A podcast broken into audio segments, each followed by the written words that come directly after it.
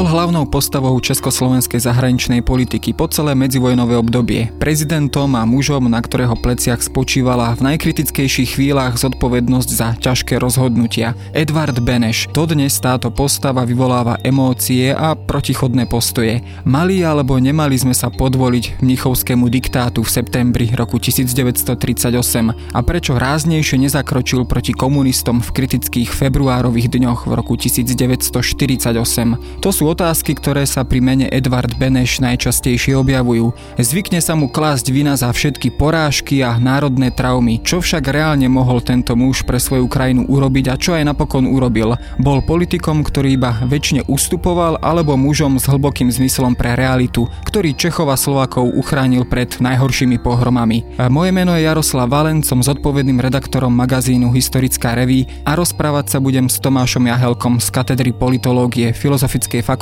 Trnavskej univerzity.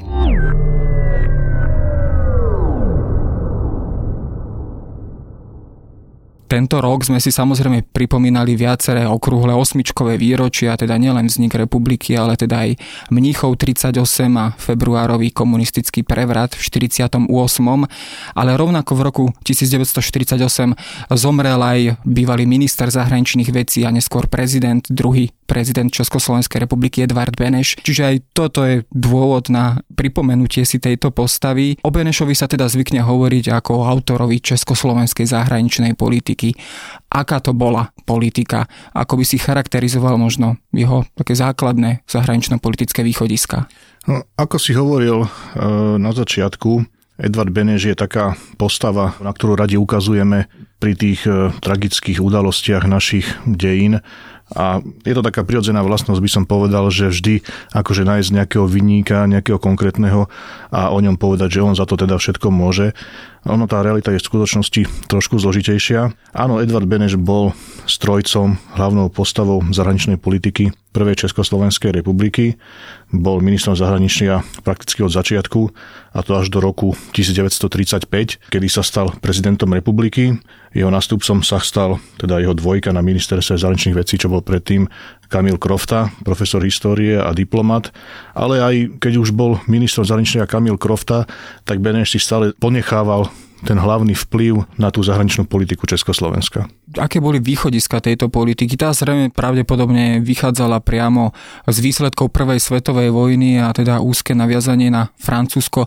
Bol to jediný a kľúčový spojenec, alebo Beneš rozmýšľal aj trošku v širších intenciách? Áno, presne tak. No Československo vzniklo ako jeden zo štátov na základe výsledku Prvej svetovej vojny. Keby nebola Prvá svetová vojna, tak Československo by nevzniklo a na to, aby mohol vzniknúť takýto československý štát, tak výťazné mocnosti, teda ktoré vyhrali tú prvú svetovú vojnu, museli súhlasiť a podporiť vznik takéhoto štátu. No a prirodzene vieme, že prvú svetovú vojnu vyhralo Francúzsko, Veľká Británia, Spojené štáty a teda logicky československá zahraničná politika sa orientovala na tieto výťazné mocnosti a z nich najviac práve na spomínané Francúzsko. Z toho dôvodu, že Francúzsko sa stalo najsilnejším štátom v kontinentálnej Európe, a dá sa povedať, že aj ku koncu vojny, aj potom už ako Československo vzniklo, tak s Francúzskom sme mali veľmi úzke vzťahy. Aj francúzski generáli velili niektorým oddielom Československej armády potom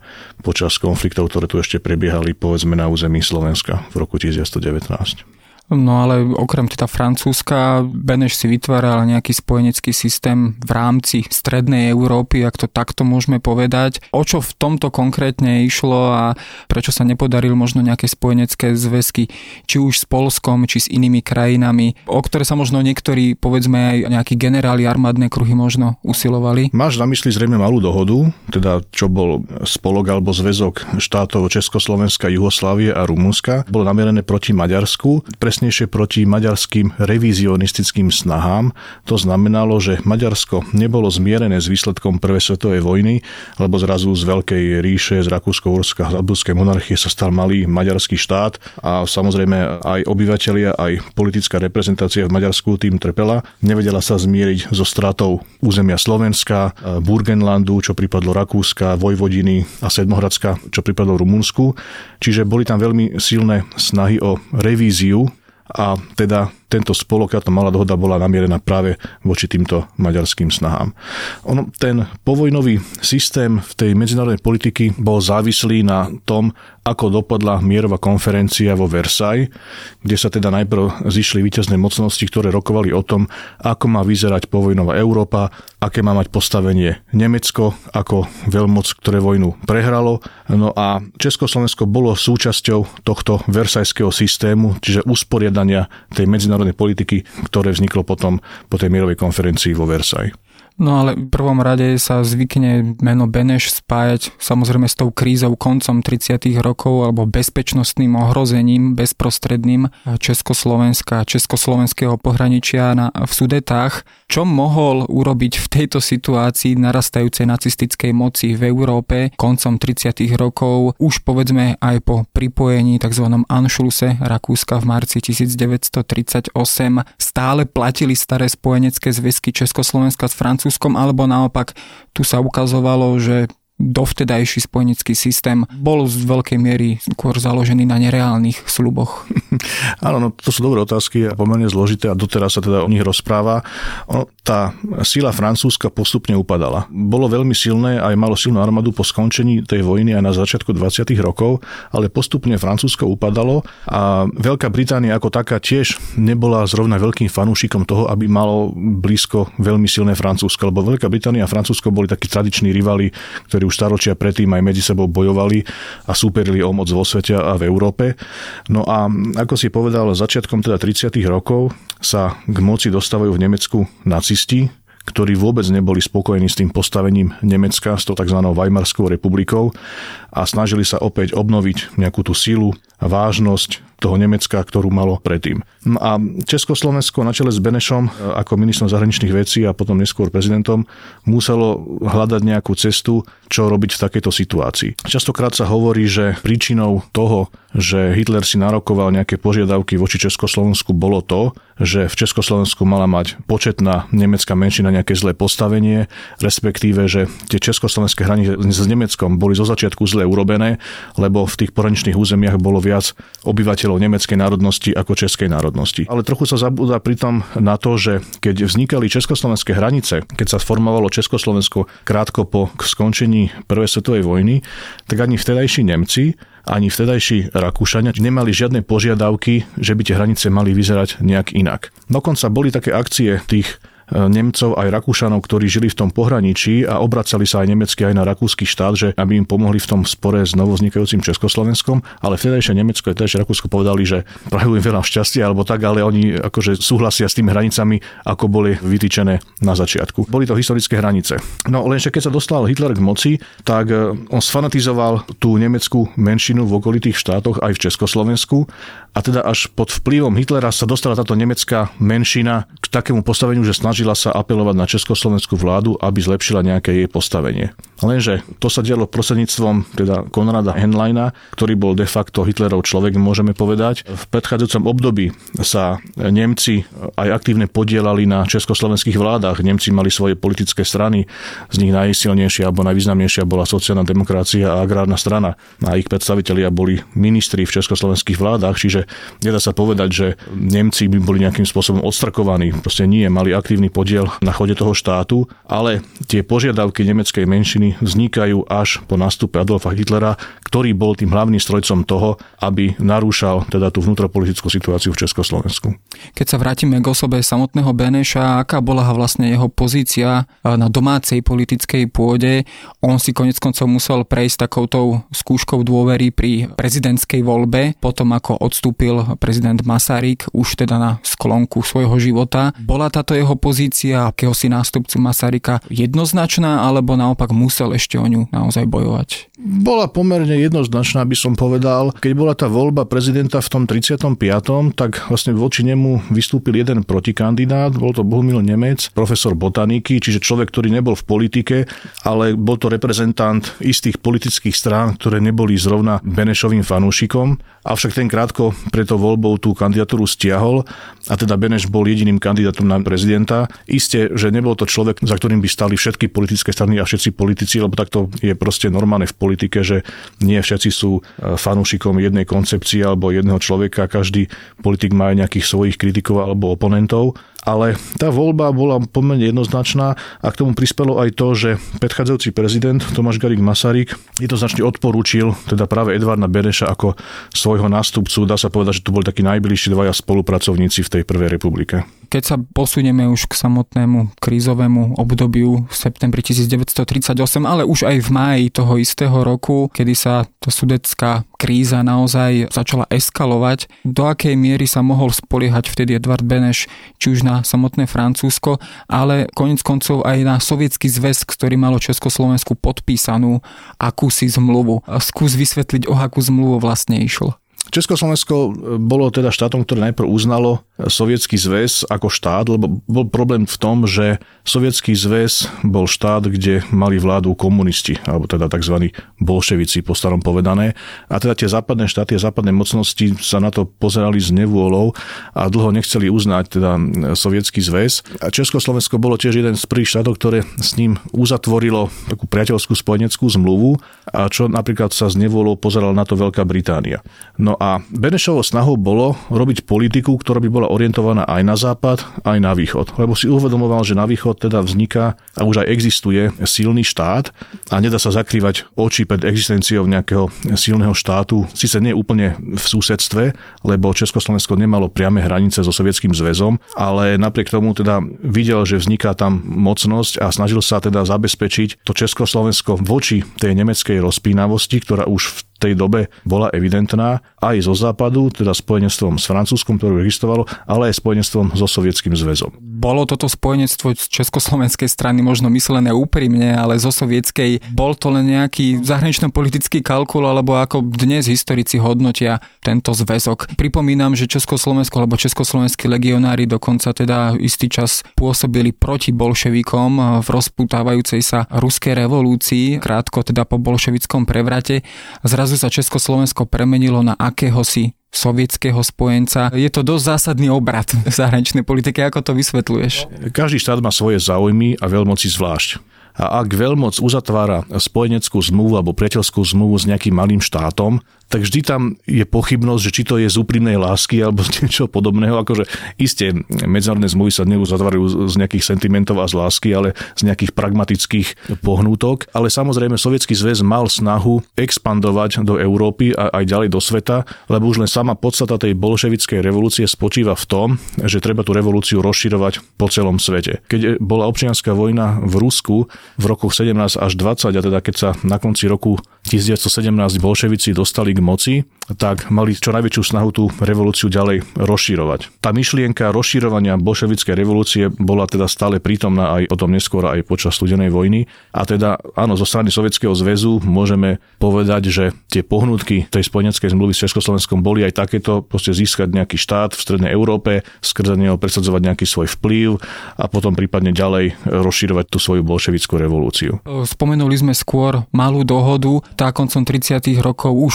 zrejme neexistovala. Prečo? Nemohol sa spolahnuť práve Beneš v týchto krizových situáciách povedzme na Rumunsko a Jugosláviu, alebo to boli príliš vzdialené krajiny?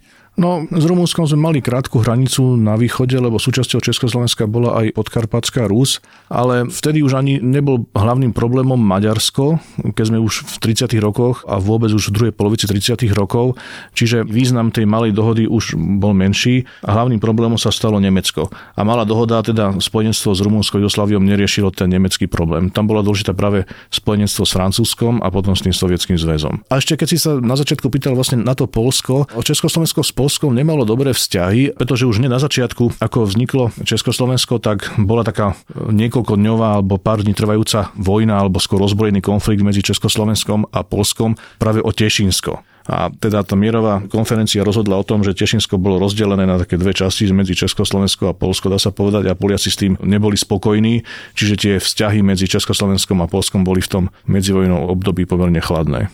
A zrejme ich aj vyhrotila práve tá zmluva medzi Československom a Sovietským zväzom, keďže Polsko bolo takým tradičným nepriateľom. Napriek tomu Československo zostalo v septembri 1938 úplne osamotené pod tlakom udalosti alebo v tom procese vývoja udalostí vypovedalo tú spojeneckú zmluvu dokonca aj samotné Francúzsko. Čo sa zmenilo v francúzskej domácej politike alebo všeobecne v demokratických politikách na západe Európy? Ako sme hovorili, Francúzi už v 30. rokoch nemali takú sílu ako na začiatku 20. rokov a navyše ešte, teda už keď sme v tom roku 1938 a blížime sa k tým mnichovským udalostiam, tak to bolo 20 alebo ešte ani nie 20 rokov od skončenia Prvej svetovej vojny a práve Francúzsko na tom európskom kontinente nieslo takú najväčšiu ťažobu tých bojov proti Nemecku. Tie najväčšie bitvy sa odohrávali práve medzi Francúzmi a Nemcami, alebo respektíve Francúzmi a Britmi a Nemcami na teda pohraničí francúzsko-nemeckom alebo na území Francúzska. A Francúzi takisto aj mali veľký počet teda padlých a ranených v tej prvej svetovej vojne. Hovorí sa, že v podstate nebola možno jedna francúzska rodina, kde by nebol padol nejaký manžel, otec, brat alebo nebol zmrzačený. Čiže aj tá nálada v tej francúzskej verejnosti vôbec nebola naklonená k tomu, že Francúzi by znova mali ísť bojovať proti Nemecku, a pýtali sa aj, že z akých dôvodov, že kvôli nejakému Československu. Akože dobre, máme to Československo radi, ale teraz nepôjdeme kvôli nemu do vojny opäť s Nemeckom. Kvôli vlastne nejakým ani nie našim záujmom, že ani nie je o náš štát, ale len braní Československo a ísť teraz do vojny Nemecku kvôli tomu, tak to teda nie. A ešte navyše, Francúzi a Briti boli takisto spojenci a Veľká Británia nemala spojenskú zmluvu s Československom. Ak sa Francúzi veľmi nehrnuli do vojny proti Nemecku kvôli Československu, tak Veľká Británia už vôbec nie. A Francúzi si uvedomovali, uvedomovali, že ísť do vojny proti Nemecku bez podpory Británie, tak to tiež nemá veľký význam. No takouto kľúčovou postavou v tých dňoch bol možno Neville Chamberlain, britský premiér, ktorý do veľkej miery vybavil alebo načrtol tú budúcu dohodu z Mníchova v septembri 1938. Tam bolo o Československu, ako sa tradične hovorí, rozhodnuté bez neho alebo o nás, bez nás. Ocitli sme sa teda v kľúčových dňoch osamotení. Napriek tomu národ ako keby chcel bojovať, koniec koncov odohrávali sa po celom Československu aj viaceré demonstrácie, ktoré vyzývali k aktívnej ústavnej obrane štátu, Beneš sa napokon rozhodol inak. Prečo? Alebo s čím musel kalkulovať? No, doteraz sa vedú diskusie, vznikajú rôzne vášne o tom, či sa Československo malo brániť a nakoľko sme boli odhodlaní sa vôbec brániť, či to nie je iba mýtus, ktorý vznikol neskôr, že všetci sme boli odhodlaní sa brániť voči Nemecku, ale v skutočnosti to možno bolo trochu inak.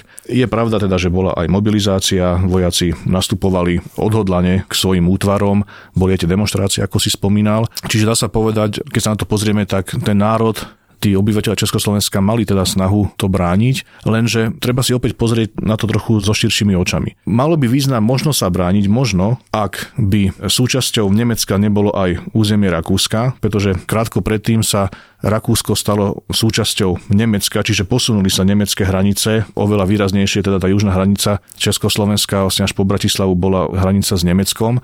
Tým sa stiažila obrana československého územia, plus ďalšie veci. Bola veľká obava, alebo teda aj reálna obava, že ak by Nemecko napadlo Československo, tak zároveň by Československo napadli aj Poliaci, aj Maďari. Čiže v podstate skoro celé hranice Československa by bolo treba brániť proti útoku. No a to proste nemalo nejaký veľký význam, aj keď sa pozrieme na tú mapu, ako vyzeralo Československo, tak bol to štátny útvar, ktorý mal značne nevýhodné morfológiu toho územia z hľadiska obrany, pretože malo veľmi predležený tvar a braniť také územie je teda z vojenského hľadiska veľmi problematické. Navyše potom tu boli spory, že nakoľko budú lojálni braniť Československo vojaci nemeckej národnosti, prípadne maďarskej národnosti, ale aj slovenskej národnosti. Vojakov českej národnosti v Československej armáde bolo niečo nad 50%, čiže niečo vyše polovica. Ostatní boli Maďari, Nemci a Slováci. Boli odhady, že možno, že polovica nemeckých vojakov v Československej armáde bude lojálnych a nebude bojovať proti vlastným, keď tak máme povedať. U Maďarov to tiež bolo tázne. U Slovákov sa odhadovalo, asi že tretina slovenských vojakov nebude lojálnych k Československej armáde, pretože boli pod vplyvom hlinkovej propagandy. Často ako argument, podľa ktorého sa Beneš rozhodoval, taký možno veľmi emocionálny alebo excentrický je, že sa snaží uchovať možno až tak povedať biologickú podstatu Čechov a Slovákov. To znamená, aby nedošlo k takým zásadným stratám, aby tá republika sa dala prípadne obnoviť. Bol toto ten rozhodujúci moment pre neho? Ja si myslím, že áno. Ono, môžeme dnes počuť hlasy, že malo by význam sa braniť, lebo by sme si zachovali tvár a že tá nemecká armáda nebola až taká silná v tej dobe. No, keď sa na to pozrieme naozaj triezvo, tak Československo nemalo šancu sa ubrániť teda Nemecku a už vôbec nie, ak by sa do vojny zapojilo ešte aj Polsko a Maďarsko. Čiže tú vojnu by sme prehrali a tie následky toho pre Čechoslovákov by boli oveľa horšie, ak by bojovali, došlo by k vyvraždeniu 10 tisícov, možno 100 tisícov Čechov a Slovákov, keby sa teda aktívne bránili so zbraňou v ruke, ako tak, že proste sme prijali ten tzv. mnichovský diktát. Keď si spravíme taký menší historický prestrih a samozrejme vynecháme na chvíľočku druhú svetovú vojnu a vrátime sa opäť k postave Beneša už po druhej svetovej vojne, krátko po nej, keď sa vracal do obnovujúceho sa Československa, o akú politiku sa vlastne snažil v tých rokoch 1945 až 48. Samozrejme, tu už máme e, na mysli aj tú zásadnú váhu, ktorú v Strednej Európe e, vtedy tvoril tvorilo sovietské Rusko, alebo teda sovietské armády. Do akej miery sa snažil možno vyvážiť aj tento pomerne výrazný vplyv. Jednak Beneš vychádzal z tej reálnej e, situácie mocenskej, ktorá e, nastala počas druhej svetovej vojny a potom po nej, ale zároveň aj z akýchsi praktických, takých nazviem to trpkých skúseností práve s tými západnými spojencami, ktorí vlastne to Československo v tých osudných mnichovských dňoch opustili. Dokonca hovorili, že ak by sa Československo branilo voči hitlerovskému Nemecku, tak Československo bude vinné za tú vojnu. A teda Beneš vychádzajúc z týchto skutočností už aj počas trvania druhej svetovej vojny snažil sa nejakú tú budúcu politiku orientovať aj na Sovietsky zväz. A Sovietsky zväz bol teda jeden z výťazných štátov z druhej svetovej vojny a zosilnil, zmohutnel. Mali sme so Sovietským zväzom zrazu už aj hranicu. Podkarpatská Rus koncom vojny pripadla Sovietskému zväzu, alebo teda oni si ju viac menej privlastnili bez nejakého veľkého opytovania sa.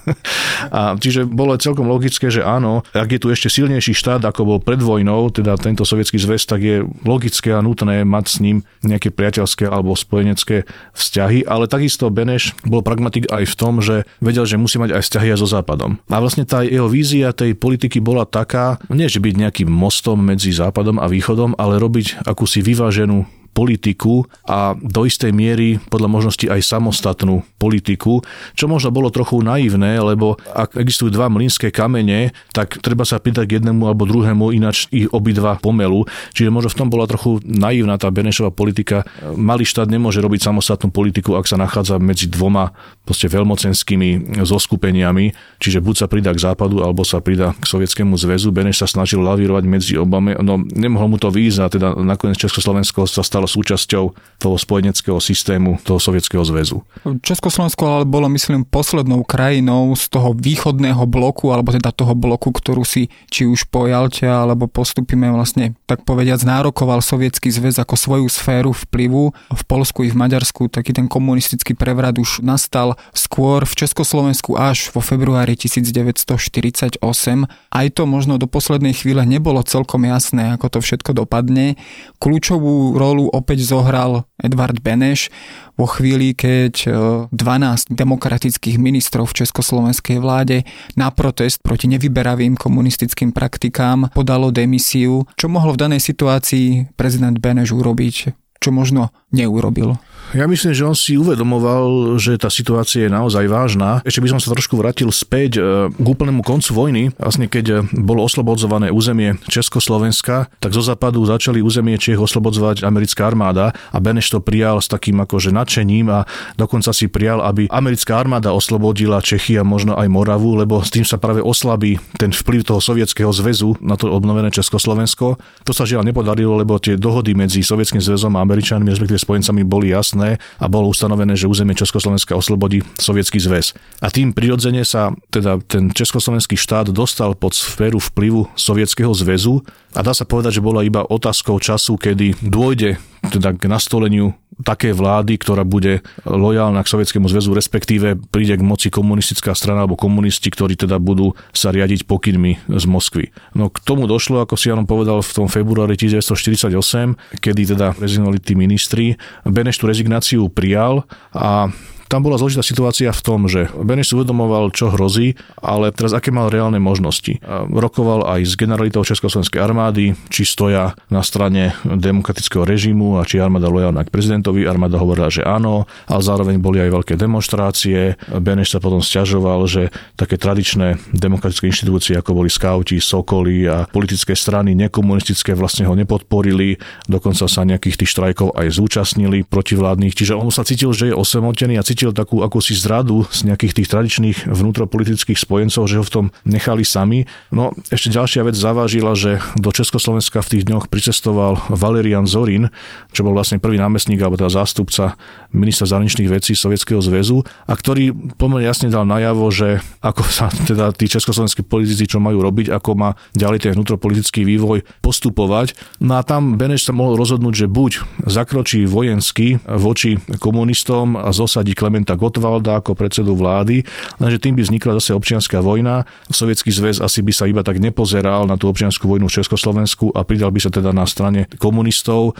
a Beneš to teda vyhodnotil tak, že nemá zmysel odporovať teda komunistom a v podstate nekladol nejaký veľký odpor Zavažilo možno taká tá hrozba sovietskej invázie už v roku 1948.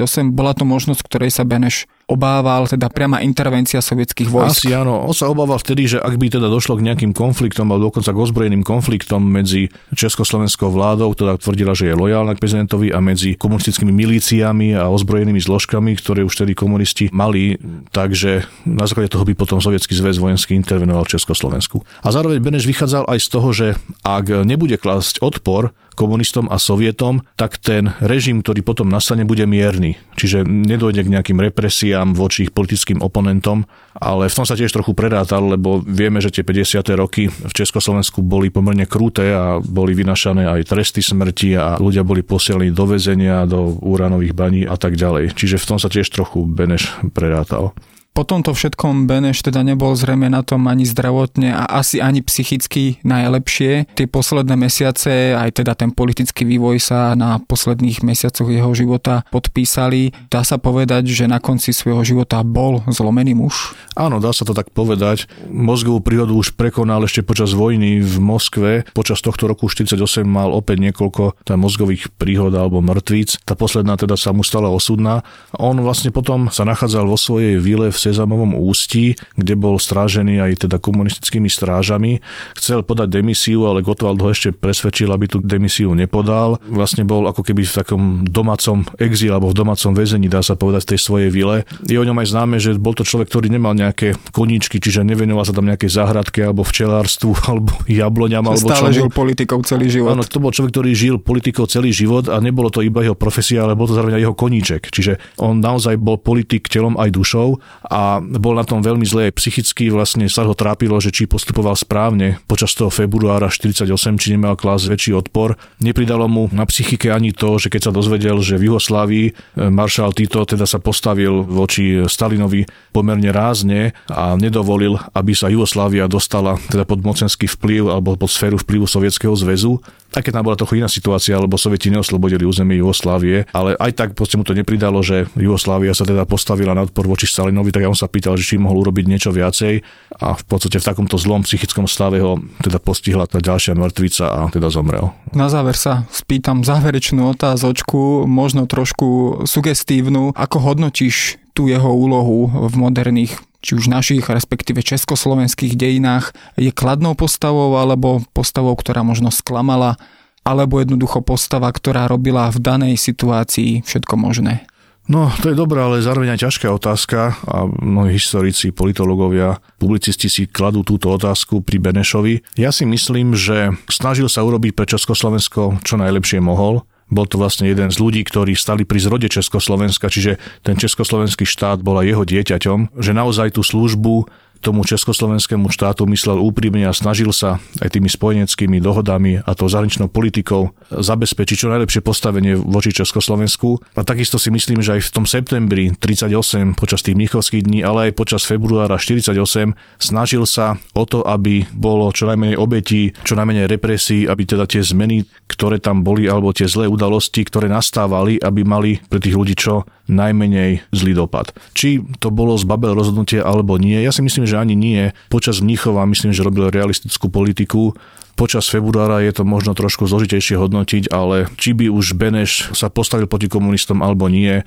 Československo bolo oslobodené sovietskou armádou, boli tie dohody mocnosti, ktoré si spomínal, Československo bolo jasne pod sférou vplyvu Sovietskeho zväzu, čiže ten režim by tu skôr či neskôr nastal, či už s Benešom alebo bez neho. Každopádne Eduard Beneš je tou historickou postavou, ktorá je pre historikov, politológov a aj možno ďalších spoločenských vedcov mimoriadne zaujímavá a určite ňou aj zostane. Ďakujem za rozhovor.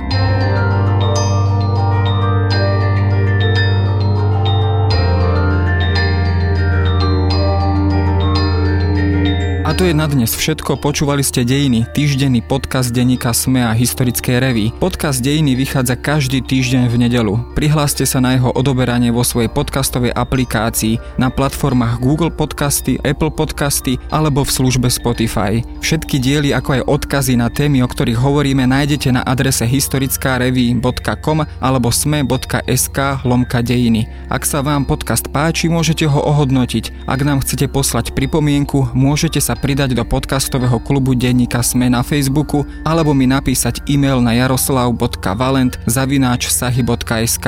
Ja som Jaroslav Valent a na výrobe tohto podcastu sa podielal aj Matej Ohrablo.